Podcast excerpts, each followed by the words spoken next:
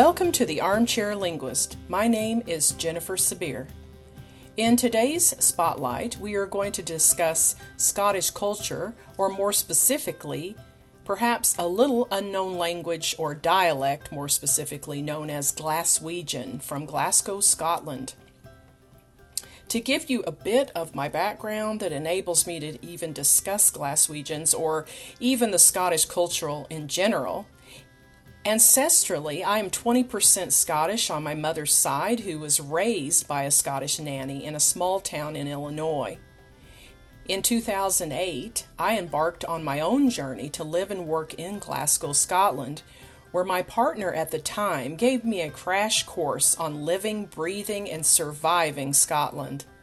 It isn't for everyone, but if you give the culture and language half a chance, you can fall in love with them just as I did. The three years I lived there, I trained in Edinburgh as a workplace mediator and obtained a host of understanding on resolving Scottish conflict, of which you will learn a bit, perhaps on future podcasts. Professionally, not only did I maintain my credentials as a trained British and Scottish mediator, but I worked for that period at an outsourcing center resolving customer conflict issues with my partner at the time, which taught a great deal in approach, need, and resolution of multiple and diverse languages and approaches. Different communi- communication styles occur, and you have to know, you know, that a lot of times American approaches are not always well received. Academically, I hold a Bachelor of Science in Communications, a Master's in Second Language Policy and Culture, and am cultural awareness and mediation trained. The Glaswegian dialect um, is an offshoot of Scottish slang, which is further borrowed from the six hundred to fourteen hundred A D-year-old Scottish language, developing from its sister tongue of the Angles during the Middle Ages. Scottish Gaelic was the original language of Scotland, spoken primarily by Scottish royalty and within seventeenth and eighteenth century literature.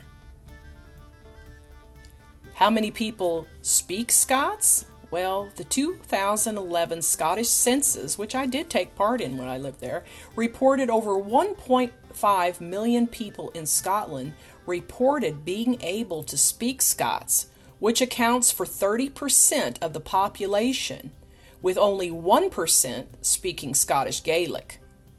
Scots is spoken in Glasgow, Dundee, Edinburgh, and Aberdeen, as well as in the borders Dumfries and Galloway, central Scotland, Fife, the Lothians, Tayside, Caithness, the northeast, and Orkney and Shetland.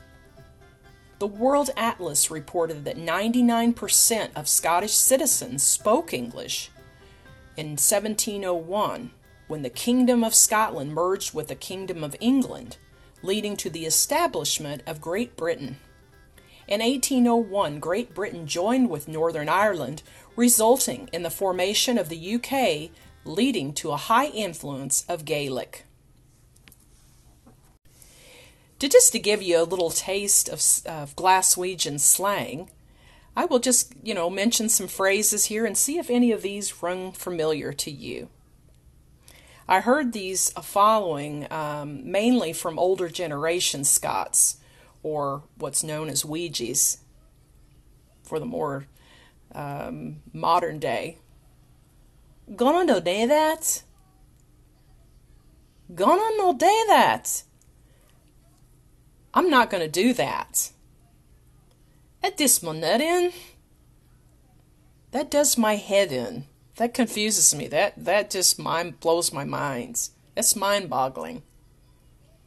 Botje racket. Get lost. Pure dead brilliant. Now that is awesome. Your bum's at the window. You're talking rubbish. Uh, and by your head. Away and go just just leave. Go boil your head, so to speak. I'm pretty done. I'm f- really feeling worn out. I'm feeling very tired. Emne, I'm not. in it, isn't it? My head's a looping. My head is hurting. It's sore. It's I've got a headache. My head's a mince. My head's a bit confused right now. On your rally. Get away from me. Just get lost. Where you fe? Where are you from? Now, some of those may sound familiar, but if you dove into um, Glasgow a bit deeper, especially late at night or in some maybe not so um, advisable areas, you might have encountered a bit of conflict or insults. Now, when I worked in um, conflict resolution uh, for the outsourcing center, um, I did encounter being told a number of these phrases quite a bit. And, um, you know, it was very important to flow with uh, this when you did receive such negative feedback. But over time, it became comical, and it was more so a language lesson than it was taking it personally. Perhaps you've heard some of these. I'd give you a skip it lug. I'll give you a slap on the ear. Oh, will you? Away, get the get away from me. What's up for your no go by you? What's even meant to happen's gonna happen. Whatever will be will be. Hit 'em in ya. It serves you right. You'll get your karmic pay. May you live long and stay well.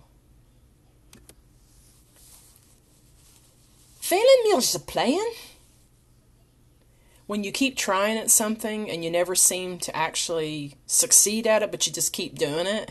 You just keep failing when you are trying. Keep the head. Stay calm now. Don't get upset. Didn't teach the granny to skags. Don't try to teach somebody something they already know.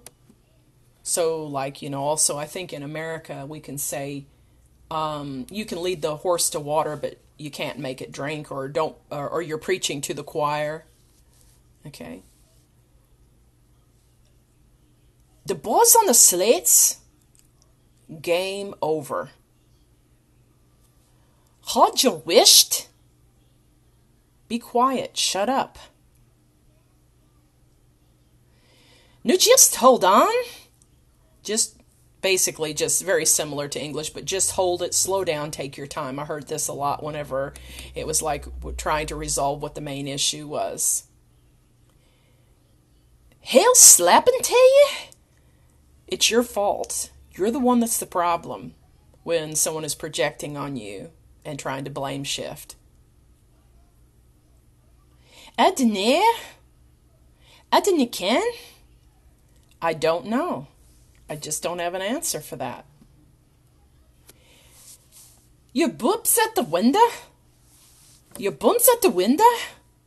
You're just talking trash. Now, some of these phrases may have been followed on uh, many comical opportunities and occasions with the following words. Idiot, idiot. Game, a simple-looking idiot. Gawk, fool, simpleton. Numpty, I heard that quite a bit. Fool. Nugget. Also fool. A dafty, or a niaf, a very irritating person who is not maybe viewed as the most aware. And one of the funniest I ever heard during a pub brawl, ah, you're a hacked naf scabby dafty wankergame. I'll let you translate that. Now, as a cultural tip, it's common if you've moved to Glasgow, the locals will ask you, where are you staying? Where are you presently living? And it'll be communicated as, what are you fae? Where are you from?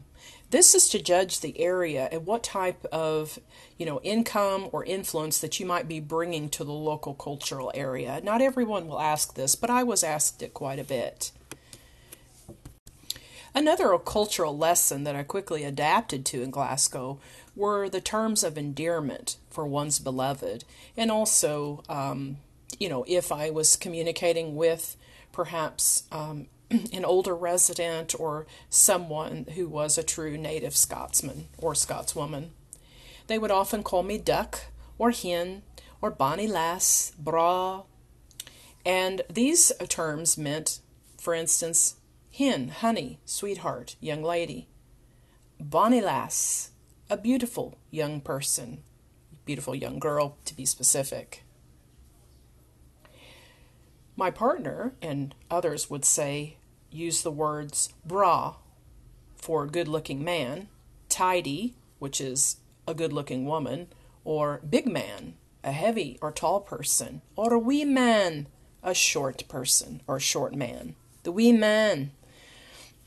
Just to touch on a couple of ways to put sentences together is, I know when I was um, the first week I was in Glasgow, I encountered what was known as um, a, a N E D, a non-educated delinquent, and it's a bit of a derogatory term, but I thought they had an amazing ability because I had conversations um, uh, within, you know, five, ten minutes, um, you know, that taught me a lot about language formation. With having a linguistic background, I always were, you know, I was curious about people in general, and I felt we could learn something from everyone. So, for example, one sentence could be, "What do you cry for yin? What do you cry for yin?" And that would mean, "What do you call that one? What do you call that one?"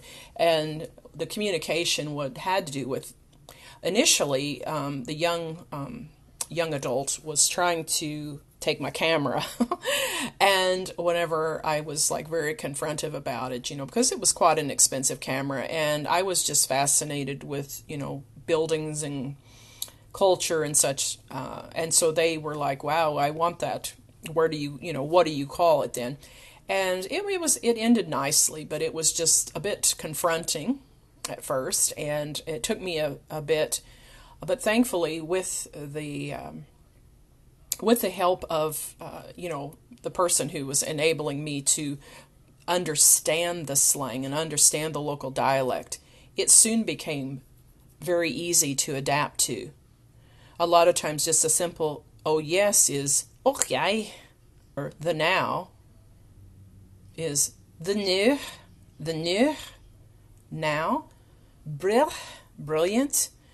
It's a bra big nick is it's a brilliant moonlight out tonight, which was another common theme, especially for night walks to the necropolis. To close out this short podcast on Scottish dialect, uh, namely Glaswegian, I just want to say, Lang mir lumnick. I wish you a long and healthy life. It actually originally meant long may your chimney smoke. It's a bit of a tongue twister, actually, even when I say it now. It's been a number of years since I lived in Scotland, uh, about ten years, so to speak. And so on occasion, I might have one or two words that come in, um, you know, come through quite easily, but it's it's takes practice. Glaswegians tend to drop the letter G from words ending in ing, and um, it's very important. I know when I used to write for um, someone who was, uh, you know, they, they had a an educational blog for teaching their uh, fitness and movement practice, and they wanted me to write specifically in a, you know, in the way that the slang was. So I had to make sure I did not add the G on ing's.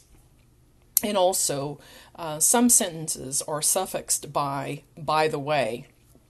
And this is to really bring a focus point to, uh, you know, a particular topic or what they want to say. You know, it's kind of like, you know, just softening the blow before a truth is spoken.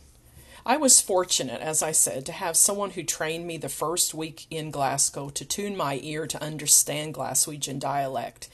And having grown up in the Midwest and southern parts of the United States, there were some similarities that made it easy to pick up conversation. But eventually my lengthy sentences were shortened into a semi-intelligible form of communication that even my Scottish boss told me I had become highly accustomed to the Glaswegian people. If you like today's podcast, please be certain to like, share, comment, and um, subscribe to Instagram at TheArmchairLinguist. And I will be um, happy to answer any comments or questions or interest that you have on any topics that you'd like for me to do podcasts on in the future. Uh, in future podcasts, I will probably go into uh, more um, detail or Uh, experiences and stories about my time in Glasgow, Scotland. But for now, I wish you the best. Just remember, what a Jack's Tamsin Barn failin' you're playin', the lads have in Scotland if war the truth has its boots on to keep the heads. We're all created equal. It's better to do badly than not take part at all. And remember, gossip is a commonality among humans, so be careful what you're saying. Keep your head on.